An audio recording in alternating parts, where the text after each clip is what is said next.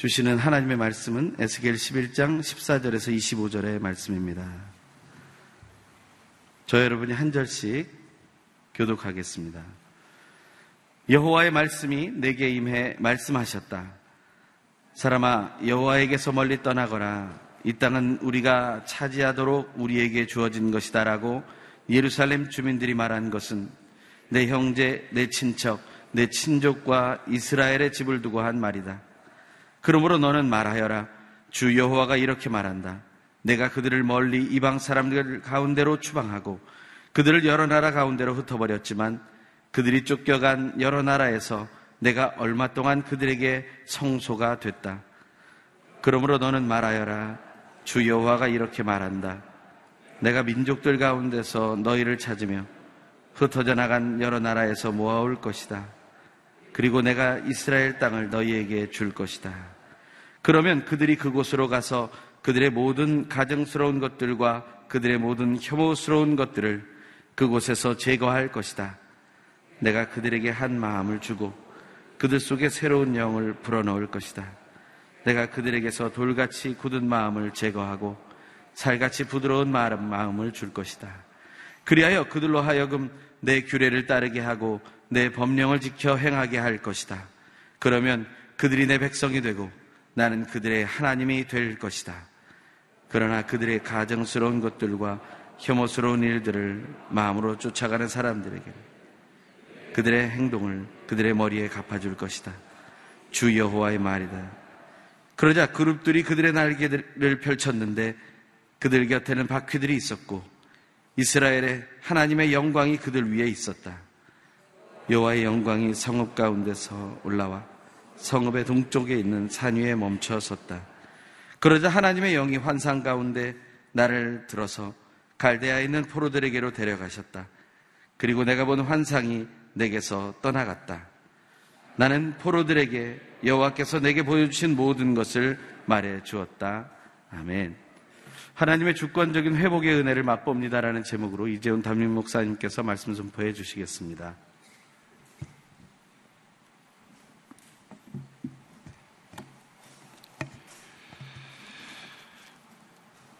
에스겔 말씀은 아, 오늘 이 시대를 사는 우리들에게 너무나 아, 중요하고 또꼭 필요한 말씀입니다. 아, 모든 말씀이 우리에게 중요한 말씀이지만 시대적인 상황에 따라서 또 우리에게 더 어, 적절하고 필요한 우리가 들어야 될 말씀이 있기 마련입니다. 이 말씀의 편식이 심하죠.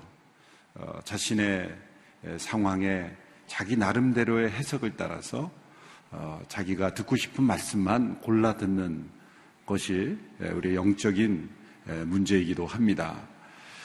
하나님의 함께 하신만을 찾고 또 하나님의 구원과 또 하나님의 용서만을 이 말씀 속에서 찾아서 읽다 보면 이 하나님의 버리심 또 하나님의 심판 또 하나님의 진노에 관한 그 내용을 전부 어, 빼고 만약 하나님의 구원, 하나님의 용서, 하나님의 은혜 이런 말씀들로만 읽게 되면 그 은혜와 구원을 깨닫지 못합니다. 이것이 연결되어 있기 때문이죠. 우리의 구원은 하나님의 진노로부터 구원이요. 하나님의 은혜와 용서는 하나님의 심판으로부터의 용서요. 또 이 하나님의 놀라우신 사랑은 하나님의 공의의 하나님으로부터 나온 것이기 때문이죠. 그래서 우리는 이 특별히 예언세 말씀을 사랑해야 된다고 말씀했습니다. 예언세는 인간의 상태와 하나님의 마음이 동시에 잘 드러나 있기 때문입니다. 때로는 이 사람들의 역사만 보이고 하나님께서 어떻게 움직이시는가가 잘 느껴지지 않을 때가 있고 때로는 하나님의 마음이 정확하게 나타나 있지만 또 인간의 상태가 잘 나타나지 않을 때도 있지만은 이 두 가지가 함께 우리에게 잘 나타나 있는 예언서가 우리에게 주시는 은혜는 매우 큽니다. 그래서 이 연세를 더욱 사랑하는 우리가 되자라고 말씀드렸습니다. 에스겔서를 통해서 어, 저 자신이 많은 은혜와 깨달음을 얻으면서 오늘 본문에 보면 하나님의 이 풍성한 은혜, 또 하나님의 넘치는 은혜, 하나님의 이 주권적 은혜가 너무나 잘 나타나 있습니다. 계속되는 본문이 하나님의 심판의 내용이었습니다. 예루살렘 성전에 가득한 그 우상 숭배의 모습을 보여주며 하나님이 이래서 이 백성을 심판하셨구나를 깨달았습니다. 그리고 그 백성들의 지도자들의 악한 모습을 보면서 아, 하나님이 이래서 심판하실 수밖에 없구나. 그 지도자들의 머릿속에는 보이는 힘, 세상의 권력, 또 세상의 정치 질서만을 의지하면서 그 나라를 살려보려고 했습니다. 하나님이 택하신 나라이기 때문에 하나님과의 문제가 해결되지 않는 한 어떤 이방 나라와의 관계 협력을 통해서도 절대로 벗어날 수 없는 그 나라라는 것을 국가의 최고 지도자들이 깨닫지 못했다는 거죠. 그래서 하나님께서 이 나라를 심판하실 수밖에 없구나. 그것을 깨달았습니다. 오늘 본문에 보면 이제는 조금 더 그 백성들에게도 더 가까이 내려옵니다. 어제의 말씀은 이 지도자들의 문제를 보였지만 이제 오늘 본문에는 그 백성들의 문제가 나타납니다. 오늘 본문 1절에 보시면, 아, 14절, 15절에 보시면 그 백성들의 상태가 나타납니다. 15절 말씀에 보십시오. 15절 시작. 사람아, 여호와께서 멀리 떠나가라.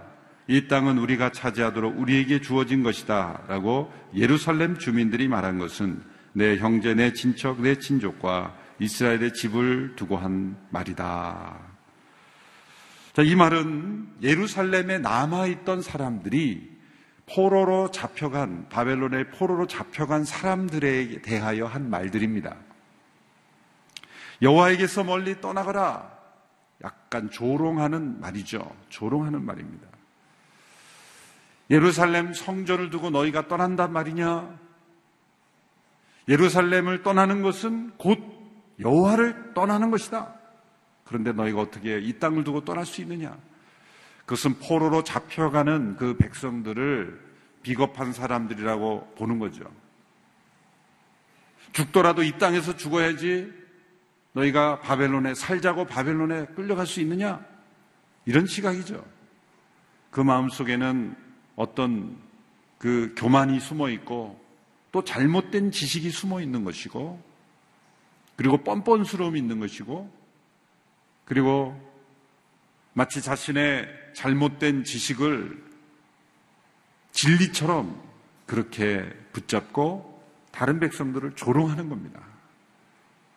그런데 예레미야서를 같이 병행해서 보시면 예레미야서에 여러 번 반복해서 등장하는 것은 너희들이 살 길은 순순히 끌려가는 것이다. 너희가 저항을 해도 칼에 죽을 것이고 도망을 해도 짐승들에 잡혀 먹일 것이고 기근에 의해서 죽게 될 것이다. 너희들의 살 길은 오직 한 길밖에 없는데 그 너희들을 침략한 그 백성들이 너희를 끌고 가자고 하면 끌려가라. 그게 유일한 살길, 유일한 살길이다. 예레미야 선지자의 그, 그 당시의 영향력, 예레미야 선지자는 예, 그 당시에 왕을 비롯한 최고 지도자들을 향하여 여호야 김시대, 이 김시, 예, 김시 왕이라 그랬죠, 제가. 그 다음, 뭐, 어, 그 여호야 김 시대에 이 예레미야가 강력하게 왕과 그 지도자들 왕궁에 대해 예언했어요. 이 왕궁의 시위대들에 갇혀 있었잖아요. 예레미야가. 예레미야가. 예레미야 그리고 그 에스겔은 예레미야 선지자의 영향을 받았을 것이 분명합니다. 요시아의 종교개혁부터 시작을 해서 어릴 때는 요시아의 종교개혁, 이제 그 청소년 시절에는 이 예레미야의 메시지를 들으면서 그 어른들 간에 일어나는 그러한 일들을 목격하면서 어, 예스겔은 자라났다는 거죠. 오늘 이 한국교회에 영향을 끼치는 훌륭한 지도자들을 보면 다 그 선배 세대에, 선배 세대에 정말 목숨을 걸고 복음을 전했던 그 목사님들, 그 부흥사님들에 의해서 영향을 받은 분들이요, 다. 그런 영향을 받지 않고 그렇게 사역하는 경우도 있지만 대개는 그런 영향을 받아서 내려가는 거죠. 예레미야 선지자를 통해서 하나님께서 살 길은 너희들이 순순히 끌려가는 길이다. 그 말을 사람들은 듣지 않은 거죠. 듣지 않은 거예요. 저는 에스겔이나 이러한 그 끌려갔던 사람들은 그 에레미야의 말씀을 믿었을 겁니다. 그러니까 에레미야를 통해 주신 말씀을 하나님의 말씀이라고 받아들인 사람은 우리가 심판받아 마땅한 죄를 저질렀고 그리고 에레미야 선지자의 말이 다 맞고 그리고 에레미야 선지자를 통해 주신 살 길은 포로로 잡혀가는 길이다라고 다 받아들인 사람은 순순히 끌려간 거예요. 그런데 자신들은 심판받아 마땅하지 않다고 여기는 교만한 사람들은 에레미야의 그 말씀이 들려오지 않았을 것이고 따라서 살 길은 포로로 끌려가는 것이다. 그리고 포로로 끌려가는 것이 이 시점에서 하나님의 뜻이라고 말했던 예레미야 선지자의 말을 귀담아 듣지 않았을 거예요. 그렇기 때문에 그들은 그들의 눈의 관점에서 볼 때는 포로로 잡혀가는 사람들이 이걸 나라를 배반한 사람들이요 합당하지 않은 선택을 한 사람이라고 그렇게 비난하는 거예요. 그게 이 한 구절 속에 담겨 있는 거예요. 여호와에게서 멀리 떠나라. 너희들이 지금 이 땅을 떠나는 것은 여호와 하나님에게서 떠나는 것이다. 그들은 성정 가까이 있으면 하나님 가까이 있는 것이고 또 성소와 지성소에 가까이 갈수록 하나님과 더 가까이 가는 이 공간적인 물리적인 그러한 하나님을 알았지 실제 그들의 삶과 임재하시는 하나님은 잘 알지 못했어요. 그들의 말에 일리가 없는 건 아니지만 이 시점에서는 틀린 말이죠. 예레미야 선지자를 통해 주신 하나님의 말씀과 하나님의 뜻이 어디에 있다는 것을 그들은 알지 못하고 자신들이 옳다고 생각하는 거예요. 그래서 조롱하는 거죠. 조롱하는 거죠. 어제는 그 예루, 살렘의 지도자들을 통해서 어떤 지부의 문제를 가지고 메시지를 들었지 않습니까? 예레미야 선지자는 또 에스겔 선지자에 나옵니다만 너희는 포로로 잡혀가면 거기에 집을 짓고 살아라. 그렇게 왜? 그 기간이 짧은 기간이 아니기 때문에 집을 짓고 살아라. 방황하지 말고 마음 잡고 거기에 일단 살아라. 그렇게 말씀하셨지만 집을 지을 때가 아니다. 그렇게 그 바벨론에 집을 짓지 않도록 지도자들이 잘못 오도한 거죠. 해석에 따라 또 한편은 예루살렘에 우리가 심판에 오지 아니하니 집을 우리가 지으며 우리가 살아갈 때다. 또 이미 우리가 집을 보수했지 않냐. 이렇게 지도자들이 그 심판의 그 정확한 상황을 인지하지 못하고 예레미야 선지자를 통해 주시는 그 말씀을 받아들이지 않았다는 거예요. 그러니까 이 백성들이 얼마나 그 마음이 강팍하고 또 뻔뻔스럽고 잘못된 지식을 진리라고 확신하고 그 백성들을 상처 주고 있습니까? 포로들이 포로로 잡혀가는 사람들이 이 백성들의 말을 들으면서 얼마나 가슴이 아팠을까요? 그렇죠. 네. 자, 그러는 상태에서 하나님께서 이들에게 주시는 말씀이 은혜의 말씀이에요.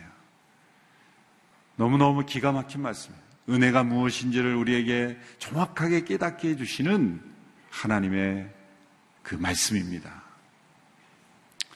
로마서 5장 20절의 말씀에 이런 말씀이 있습니다. 죄가 더한 곳에 은혜는 더욱 넘쳤나니. 죄가 있는 곳에 하나님의 은혜는 더욱더 넘쳐. 죄가 넘칩니까? 은혜는 더욱더 넘쳤다. 리퀘르라는 그 현대 신학자는 이것을 초풍성의 법칙이다. Law of Superabundance. 하나님의 은혜는 언제나 더욱더 넘치는 은혜다. 은혜를 받기 위해서 죄가 필요하다는 게 아닙니다. 죄를 져야 은혜를 얻을 수 있다는 논리가 아니라 우리 어떠한 죄에도 불구하고 하나님의 은혜는 그 죄보다 훨씬 더 풍성하게 더 넘치는 은혜이다. 그 죄를 치유하고 용서할 뿐만 아니라 회복시키시는 하나님의 은혜는 언제나 더욱더 풍성하게 넘친다. 이 하나님의 진노의 절정에서 지금 우리가 읽고 있는 에스겔 이 전반부는 하나님의 진노가 막 쏟아지는 거예요. 불같이 쏟아지는 거예요. 조금 더 긍휼히 여기지 말고 인정을 베풀지 말고 남녀노소 할 것 없이 완전히 다 진멸하라. 이스라엘 백성들이 가나안 땅으로 들어갈 때 그 가나안 족속 하나도 남기지 말고 다 진멸하라.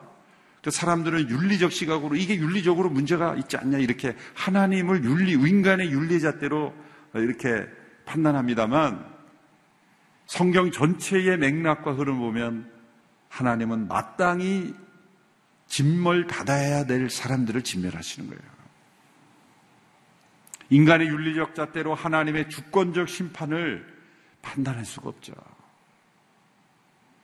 인류는 이미 인류는 이미 심판의 그 목전에 있는 상태입니다. 노아의 홍수 때 전 인류를 다 심판하셨지만 노아의 가족을 남겨두셨죠.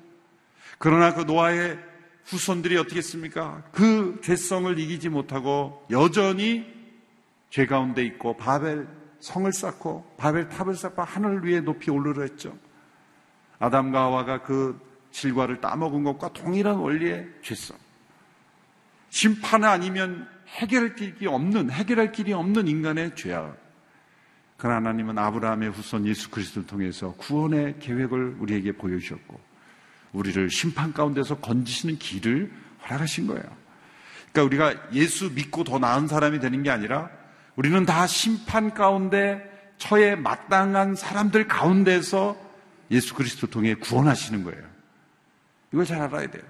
괜찮은 사람이 예수 믿고 더 좋은 사람이 되는 게 아니고 우리는 다 하나님의 진노와 심판 가운데 처에 마땅한 상태에 있는 가운데 예수 그리스도를 통해 주신 구원의 길로 건짐을 받는 것이라는 거예요. 그게 하나님의 말씀에 나타난 진실입니다. 이 백성들이 지금 그 현실과 진실을 깨닫지 못하고 조롱하고 있는 이 모습. 그것을 우리에게 보여주고 있는 거예요. 그러나 하나님의 은혜는 이 진노의 절정 가운데도 하나님의 은혜는 그것을 더 뛰어넘는 하나님의 은혜다. 여러분, 우리의 마음 속에는 분노가 가득하면 은혜가 거의 차지할 수 없어요. 어떤 분 보세요. 막 화가 이렇게 머리끝까지 치밀어 오는 사람에게 그거 용서해주고 은혜 베풀지 그러면 무슨 은혜, 무슨 용서 그렇게 나오죠. 그렇죠? 근데 지금 하나님의 진노는 진짜 하나님의 머리끝까지 이렇게 차올라서 조금 더 인정을 베푸지 말라 그러시면서 마치 앞뒤가 맞지 않는 것처럼 오늘 본문 16절 이하의 말씀 보면 그 죄를 뛰어넘는 하나님의 분노를 뛰어넘는 풍성한 하나님의 은혜와 사랑을 우리에게 보여주고 있다는 것. 이건 우리가 상상하기 어려운 하나님의 은혜입니다. 그래서 이 은혜를 가리켜 오늘 생명의 삶 본문을 해설을 쓰신 분은 이렇게 제목을 잡죠. 하나님의 주권적인 은혜. 이 주권이라는 단어가 참 기가 막힌 단어입니다. 하나님의 주권적 은혜다. 그것은 우리에게서 나온 것이 아니고 우리의 상태에 따라 주는 것이 아니고 전적으로 하나님 편에서 먼저 그리고 또한 모든 것을 다 가능하게 해준다는 게 주권적 은혜라는 거예요. 내가 요 정도 해줄 테니 너는 요만큼 해라. 그건 주권적 은혜가 아닙니다.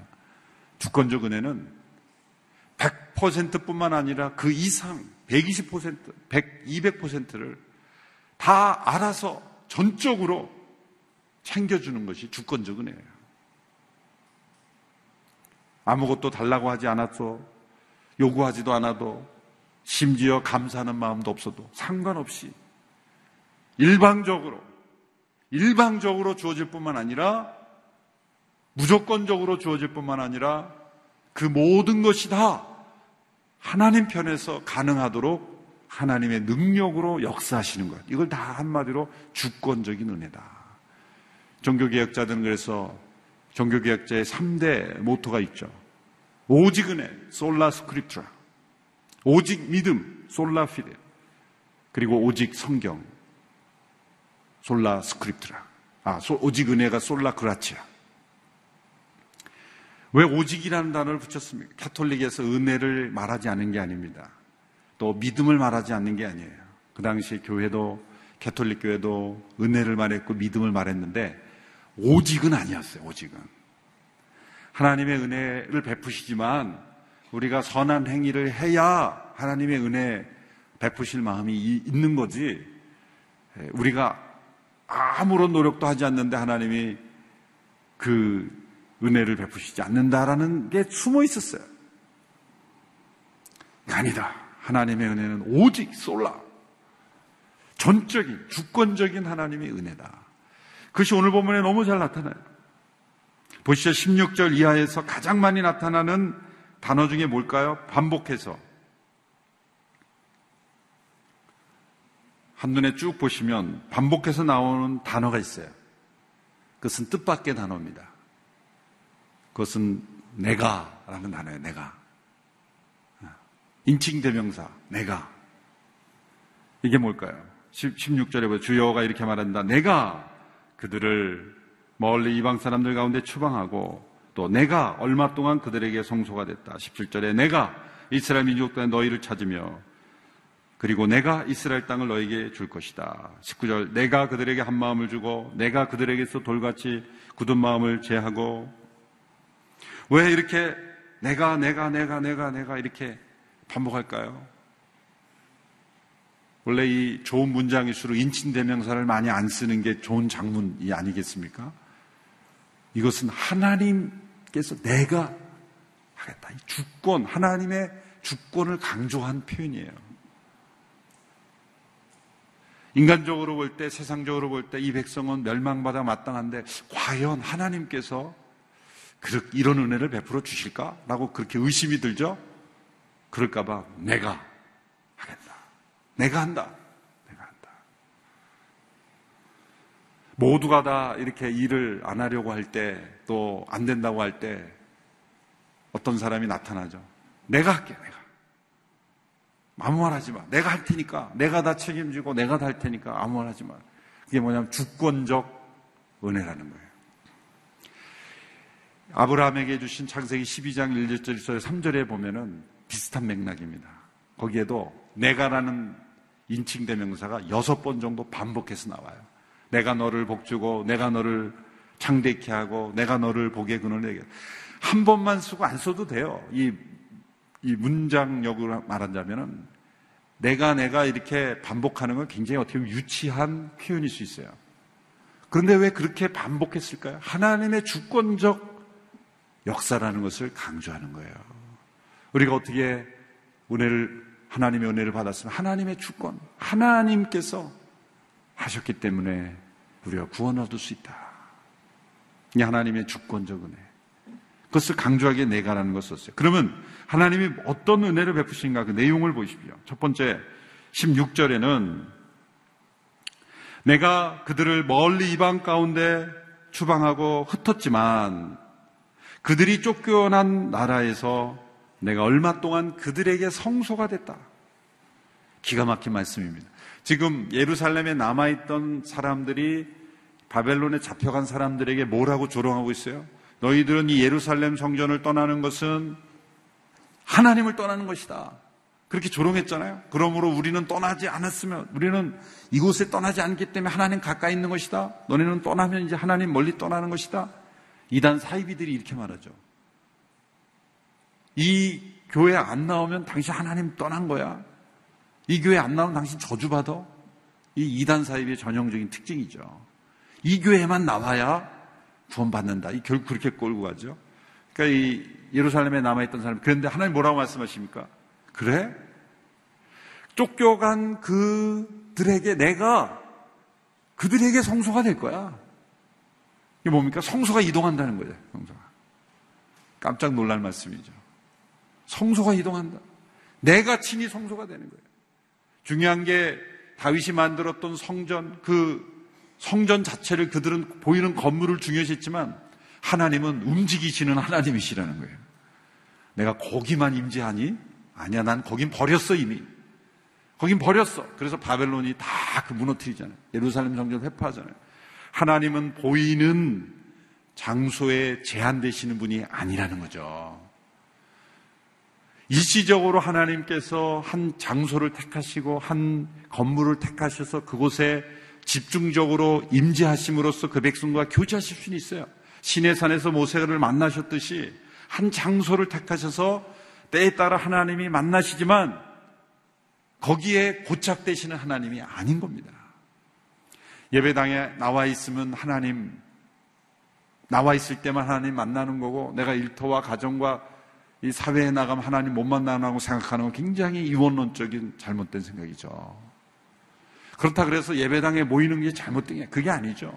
우리는 예배당에 모여서 하나님 예비함으로써 하나님 중심의 믿음을 회복해야 되지만 이곳에만 하나님이 계시다라고 생각하는 것은 잘못된 생각이에요. 내가 그들에게 성소가 되어주겠다. 하나님이 하나님은 어느 곳에든 출장 가주시는 하나님. 외람 때 표현일지 모르지만 하나님은 언제나 24시간 출장 가주시는 하나님. 찾아가 주시는 하나님. 그들과 함께 임재하시는 하나님. 내가 그들에게 성소가 되어주겠다. 얼마나 은혜로운 말씀이에요. 바벨론에 아무것도 없죠. 그발강가에 그 대라빕 그 폐허더미에 있는데 내가 그들에게 그 폐허더미 위에서도 내가 그들에게 성소가 되어 주겠다. 때로 어떤 사정에 의해서 교회에 잘 나오지 못하고 병에 의해서 그 병실에 누워있고 집안에 누워있는 분도 계시지 않습니까? 여러분, 하나님이 여러분들이 거한 처소에 그곳에서 여러분들에게 성소화가 되어주신 하나님인 줄 믿으시기 바랍니다. 예배당에 꼭 나와야 하나님 만나는 게 아니죠.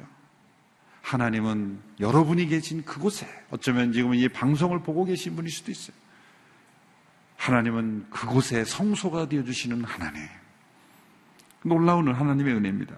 두 번째 베풀어 주신 은혜. 두 번째 내가 이렇게 시작되는 17절의 말씀에 우리 같이 한번 읽어볼까? 시작.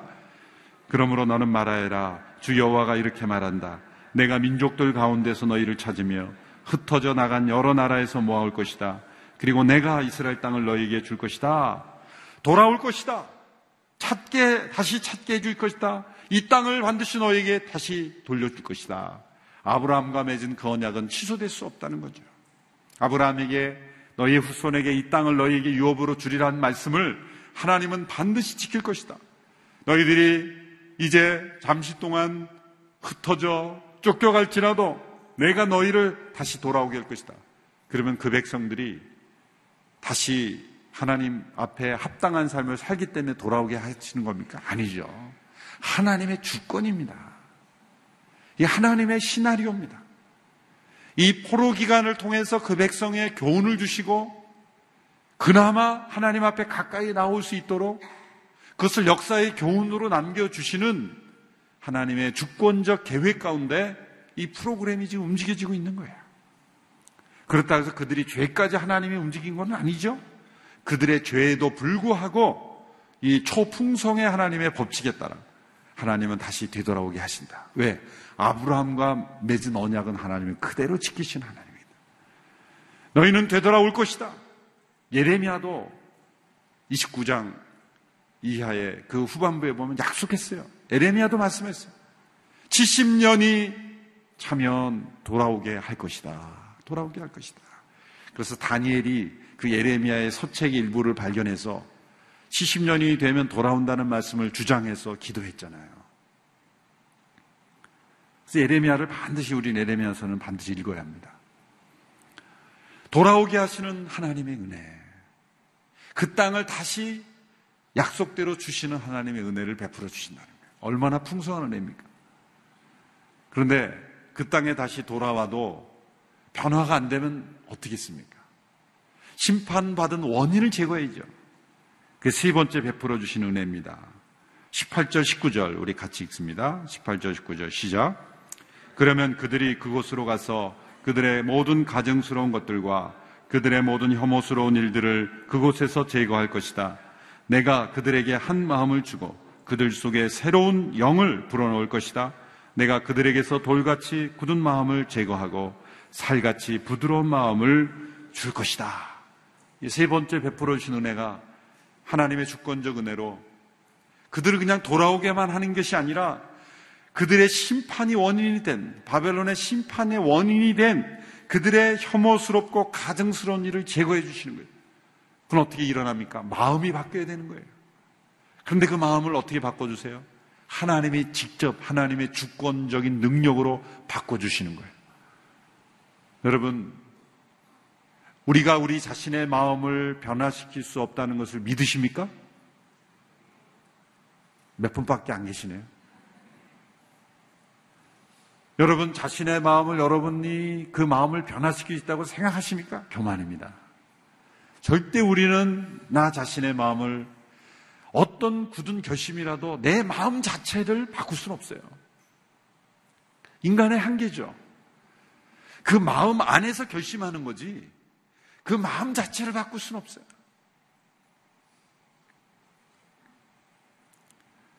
그래서 다윗이 이렇게 고백했잖아요. 내가 죄악 중에 출생하였다. 모태 중에 출생하였다. 에레미야 17장에 만물보다 심히 부패한 것이 인간의 마음이다. 아무리 선하고 의롭고 착하고 윤리적으로 도덕적으로 법 없이 산다고 하는 사람도요. 계속 이렇게 그 마음을 긁어보세요. 그러면은 언젠가는 속에 있는 죄가 치밀어 오릅니다. 내가 참다 참다 하니 이 사람이 나를 뭘로 보는 거야 그러면서 이제 그 분노가 우리 우리 인생은 다 도구만 인생과 같아요. 윤리, 도덕, 교양 다 이 도금입니다. 이 도금과 순금을 구분하려면 긁어보면 알아요 이렇게. 새코챙이 새 그 쇠 같은 거로 그냥 목 같은 거로 계속 긁으면 도금한 거는 얼마 지나서 이렇게 다른 색이 나와요. 근데 순금은 긁어도 긁어도 금이죠. 그래서 욥은 그걸 이렇게 해석한 거예요. 하나님께서 나를 순금으로 바꾸기 위해서 이렇게 용광로 같은 연단을 주시는구나. 나의 가는 길을 오직 그가 하시나니 그가 나를 후에는 내가 정금같이 나오리라. 정금같이 나오리라. 도금을 순금으로 바꾸시는 일을 무엇을 통해 하세요? 이 고난을 통해서 하신다는 거예요. 정금으로 바꾸시기 위해서. 여러분, 우리는 우리 마음을 스스로 바꿀 수 없습니다. 그래서 우리는 이식받아야 돼요. 마음을 이식받지 않으면 새로운 인생이 될 수 없어요. 예수님께서 우리에게 오셔서 하시는 일은 우리의 마음을 새 마음으로 이식수술해 주시는 거예요. 이식수술해 주시는 거예요. 심장이든 간이든 뭐 신장이든 여러 신체 기관이 도저히 못 쓰게 됐을 때 어떻게 합니까? 이식하잖아요, 이식. 그러면요, 놀랍게 좋아지죠, 건강이? 그 이식 수술의 놀라운 점이죠. 그런데 예수님께서 우리에게 해주신 것은 신체에 보이는 기관이 아니라 보이지 않지만 너무 중요한 마음을 이식해 주는 거예요. 예? heart transplant 해주는 거예요. 근데 그 마음은 어떻게 이식됩니까? 새로운 영이 우리에게 임하심으로 성령님이 우리 가운데 임재하심으로 마음이 이식되는 거예요. 새로운 영을 너에게 불어 넣을 것이다. 그래서 너의 마음에 굳은 마음을 제거하고 이식 수술이에요. 딱딱해진 마음, 우리 간이 굳어져서 못 쓴 간은 새로운 부드러운 간으로 이식해야 되는 것처럼 우리의 강박한 마음이 제거되고 새로운 부드러운 마음, 하나님의 말씀에 귀를 기울이는 마음, 하나님께 순종하는 마음을 새 마음을 이식하는 거예요.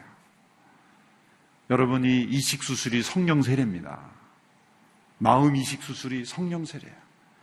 그러면 이건 뭡니까 이제는 하나님이 바벨론 포로 때는 하나님이 그들에게 성소가 되어 주시지만 이제는 성령이 임하심으로 우리 자신이 성소가 된다는 거예요, 이제는.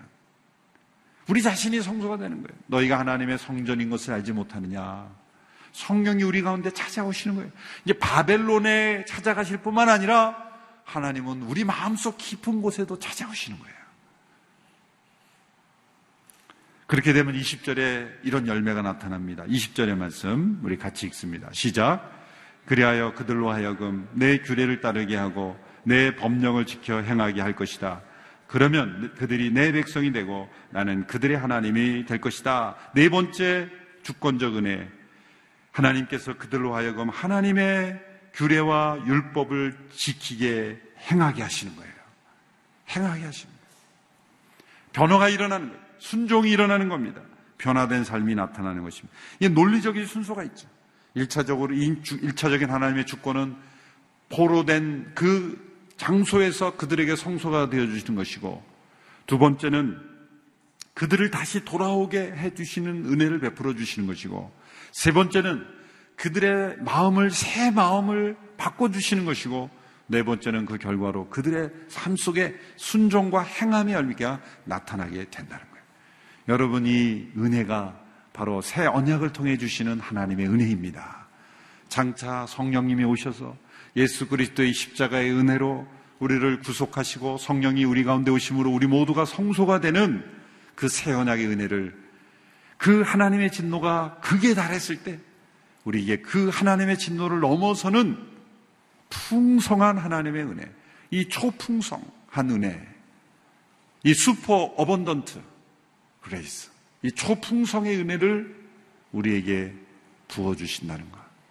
이것이 심판의 예언 가운데 나타난다는 것. 이것이 얼마나 은혜스럽습니까? 하나님은 이 모든 과정을 통해서 이루시고자 하는 목적이 뭡니까? 그것은 하나님의 나라입니다. 그들은 내 백성이 되고 나는 그들의 하나님이 되리라. 이것이 역사를 움직이는 하나님의 목적입니다. 대한민국의 주권은 대한민국 국민에게 있죠? 그렇죠? 하나님 나라의 주권은 하나님께 있어요. 하나님께 있어요. 하나님 나라의 주권 하나님께 있어요. 하나님이 영광 받으시고 하나님의 모든 뜻 가운데 모든 것이 움직여지는 하나님 나라. 이것이 하나님의 계획입니다. 그래서 22절 후반부에 보면 하나님의 영광이 또 나타나죠. 이스라엘의 하나님의 영광이 그들 위에 있었고 여호와 영광이 성읍 가운데서 올라가 성읍의 동쪽에 있는 산 위에 멈춰 섰다. 여호와 영광이 이동하고 계십니다. 때로는 한 나라를 하나님이 영광스럽게 하지만 그 영광을 가리울 때는 그 나라에게서 떠나시고 한 인생이 하나님을 영광스럽게 했지만 그 인생이 하나님의 영광을 가리울 때는 하나님의 영광이 일시적으로 이동하실 수 있다는 거예요. 한 번 하나님의 영광이 나타나자 많은 사람들이 그에게 주목하면 착각하는 거죠. 내가 영광스러운 존재인 줄 알고 자신의 영광을 구하고 자신을 영광스럽게 할 때 하나님의 영광은 조용히 떠나가십니다. 오늘 이 시대에 오늘의 교회는 하나님의 영광을 나타내는 그 영광의 광채만을 나타내는 교회가 되기를 축원합니다. 오늘의 교회 이름이 유명해진 것이 하나님의 영광을 가리울 수는 안, 안 돼요. 이름이 알려진 교회에 다닌다고 해서 믿음이 좋다라는 건 착각입니다. 우리 모두가 다 모든 것을 내려놓고 장례 30주년을 맞이해서 하나님의 영광의 광채만을 드러나게 하는 그래서 먼 훗날 역사의 온누리 교회 가운데는 하나님의 영광이 늘 임재해 계셨다. 이렇게 평가받을 수 있는 그런 교회가 되기를 주님의 이름으로 축원합니다. 기도하겠습니다. 하나님 아버지, 이 놀라운 은혜, 주권적 은혜, 초풍성의 은혜, 우리의 모든 죄와 허물을 덮고 뛰어넘는 이 하나님의 회복의 은혜를 약속하심을 감사합니다. 예수 그리스도 안에서 우리에게 은혜를 약속하셨으니 이 은혜를 따라 살아가는 저희들 되게 하여 주시옵소서. 하나님의 분노의 절정에서 하나님 그것을 뛰어넘는 하나님의 은혜의 새 약속을 우리에게 허락하심을 감사합니다. 우리 모두가 이 은혜 가운데 살게 하심을 감사하고 날마다 우리의 죄를 뛰어넘는 차고 넘치는 하나님의 주권적 은혜를 날마다 바라보며 살아가는 우리 모두가 되게 하여 주시옵소서. 오늘 교회 30년의 역사에 베풀어 주신 하나님의 풍성한 은혜, 주권적 은혜에 감사하고 그 앞으로 베풀어 주실 하나님의 은혜를 기대하며 하나님의 영광의 임재가 항상 함께하는 교회 되게 하여 주시옵시고 일의 귀한 리더십들을 사용하여 주시옵시고 우리 모든 성도들이 같은 마음으로 새 마음 새 영의 사람이 되어서 하나님께 영광 올려드리는 우리 모두가 되게 하여 주시옵소서. 이제는 교회 주인 되시고 머리 되시는 예수 그리스도의 은혜와 하나님의 사랑하심과 성령님의 교통 역사하심이 에스겔 예언을 통해서 우리에게 그 하나님의 마음을 깨닫게 하시고 하나님의 성품과 계획을 보게 하심으로 하나님께 영광 올려드리는 인생을 살도록 우리에게 깨닫게 하시는 그 하나님 앞에 결단하는 모든 성도들 머리 위에 흩어져 복음을 전하는 모든 사역자들 위해 병상에서 때로는 외로운 곳에서 홀로 하나님 예배하며 성소가 되어주시는 하나님을 만나는 모든 성도들 머리 위에 이제부터 영원토록 함께 하시기를 축원하옵나이다. 아멘.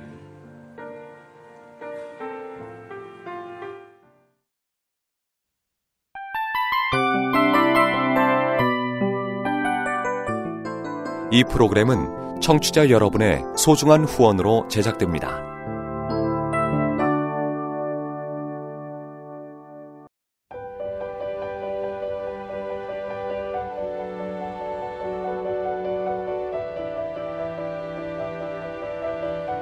세상에는 수많은 교회들이 있지만 더 깊이 있는 말씀 강해를 찾기 위해 크기로만 교회를 선정하지 않습니다.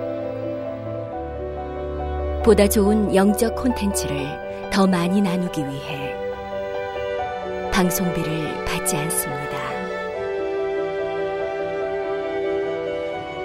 1년 365일 복음만 전하고 싶어서 우리는 광고를 하지 않습니다. 온누리의 복음을 땅끝까지 CGN TV와 함께 땅끝 성교사가 되주세요